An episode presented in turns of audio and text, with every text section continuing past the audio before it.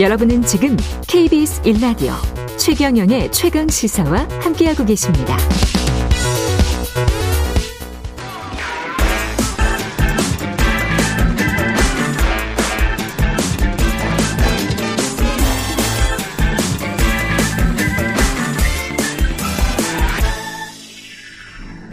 네, 최경영의 최강시사 한 번 더 뉴스 시간입니다. 오늘은 경향신문 박순봉 기자와 함께합니다. 안녕하십니까? 네, 안녕하세요.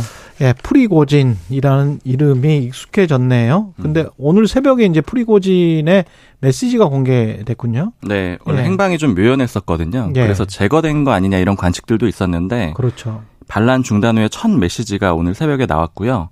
텔레그램으로 11분짜리 음성 메시지를 공개를 했습니다. 텔레그램으로? 네. 그 얼굴은 안 나오고 얼굴 안 나오고 목소리만 나온 목소리만? 거예요. 네. 이제 핵심적인 내용을 전해드리면은 푸틴 정권을 전복시키려고 그랬던 게 아니라 음. 바그너 그룹이 사라지는 걸 막기 위해서 어쩔 수 없이 그렇게 한 거다 이렇게 좀 설명을 했습니다. 예. 일단 프리고진 표현으로 설명을 드리면은요, 우리는 불의로 인해서 행진을 시작했다. 이 행진이라는 게 이제 즉 반란, 그 예. 모스크바로 진격을 한 거를 얘기를 하는 거고요. 그 프리고진은 공격할 의사가 없었는데 미사일하고 헬리콥터 공격을 받았다라는 거예요. 음. 그렇게 주장을 했고요. 그렇게 공격이 있었기 때문에 어쩔 수 없이 러시아 항공기를 공격해야 했다. 근데 그런 상황에 대해서는 유감이다 이런 얘기를 했습니다. 그리고 반란의 목표에 대해서도 이 바그너 그룹의 파괴를 피하는 것이었다. 즉 이 얘기는 뒤집어서 말하면 러시아 정부의 전복을 위해서 행진했던 건 아니다 이런 얘기도 했고요. 푸틴에 대한 변명처럼 들리네. 맞습니다. 그렇죠? 해명하는 네. 것 같이 보이고요. 음.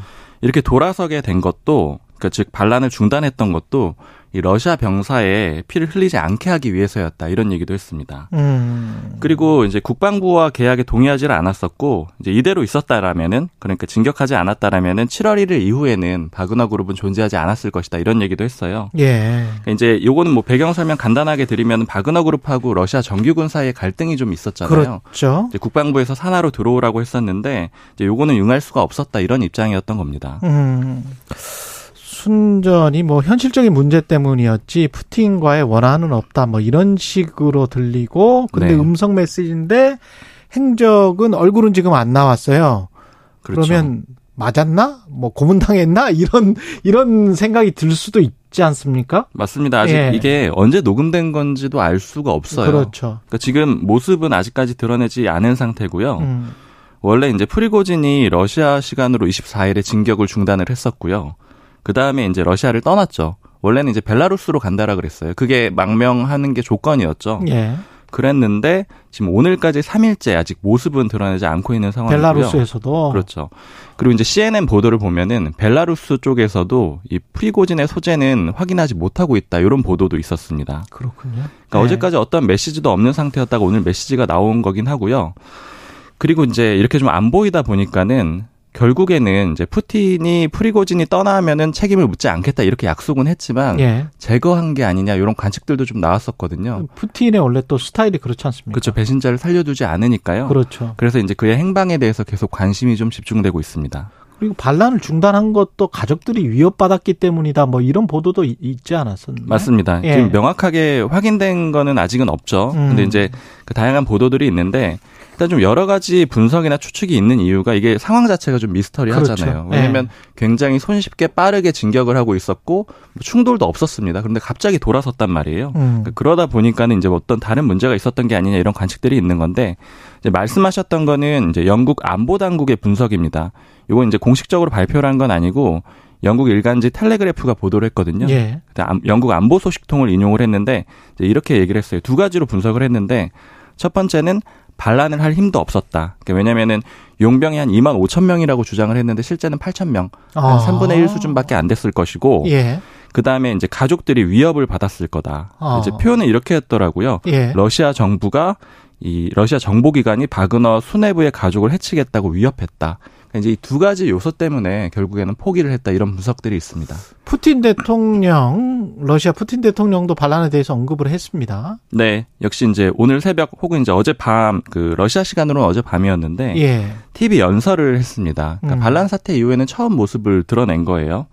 내용을 요약해 보면은 크게 세 가지 축으로 볼 수가 있는데 일단 첫 번째는 반란은 실패할 수밖에 없었고 그 반란군이 그렇게 모스크바로 빠르게 진격한 거 이제 사실 그 예전에 히틀러 이후에는 처음이라고 하잖아요. 그렇죠. 예. 그렇게 들어올 수 있었던 거는 자신의 허락, 그러니까 허가가 있었기 때문에 가능했던 거다. 이렇게 한 가지를 얘기했고 또 하나는 바구너 그룹 끌어안기 이렇게 표현을 해볼 수가 있을 것 같은데 예. 대부분은 애국자들인데 음. 반란에 이용을 당한 거다 이런 표현을 했고요. 프리고진만 배신자다? 맞습니다. 예. 세 번째는 프리고진 배신자다 이렇게인데 이 푸틴 표현으로 좀 전해드리면은 이렇게 얘기를 했어요.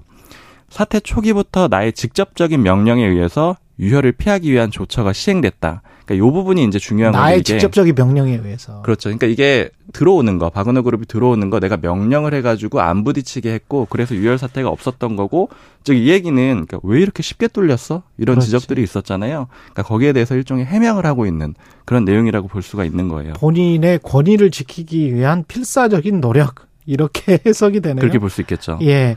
우크라이나 상황은 어떻습니까? 이렇게 돼서? 지금 이제 우크라이나는 좀 적극적으로 움직이는 모습이 있는 게 예. 젤렌스키 우크라이나 대통령이 이제 요번에 요렇게 이제 상황이 이루어지고 나서 처음으로 공개적인 행보를 했는데 그게 바로 우크라이나 동부의 도네츠크 전선 지역을 갔습니다. 그래서 가가지고 부대 방문해서 격려를 했고요. 이런 음. 내용을 공개를 했어요. 예. 이제 뭐 감사의 얘기, 위로 얘기 같은 거 하고 고속도로 휴게소에서 병사들 만나가지고 사진 찍고 뭐 이런 모습들도 공개를 했는데 아. 그러니까 결국에는 이제 반란 사태를 기점으로 해가지고 전방 찾아서 병사들 사기를 좀 진작시키겠다 기회로 삼겠다 이런 걸로 보입니다. 예, 전쟁이 빨리 끝났으면 좋겠는데 그 반란 사태를 바이든 미국 대통령도 슬쩍 언급을 했습니다. 예. 네, 이 초고속 인터넷 구축 관련 연설이 백악관에서 있었는데 이거 관련이 없는 내용이 잖아요. 예. 근데 여기에서 먼저 이런 얘기를 해요.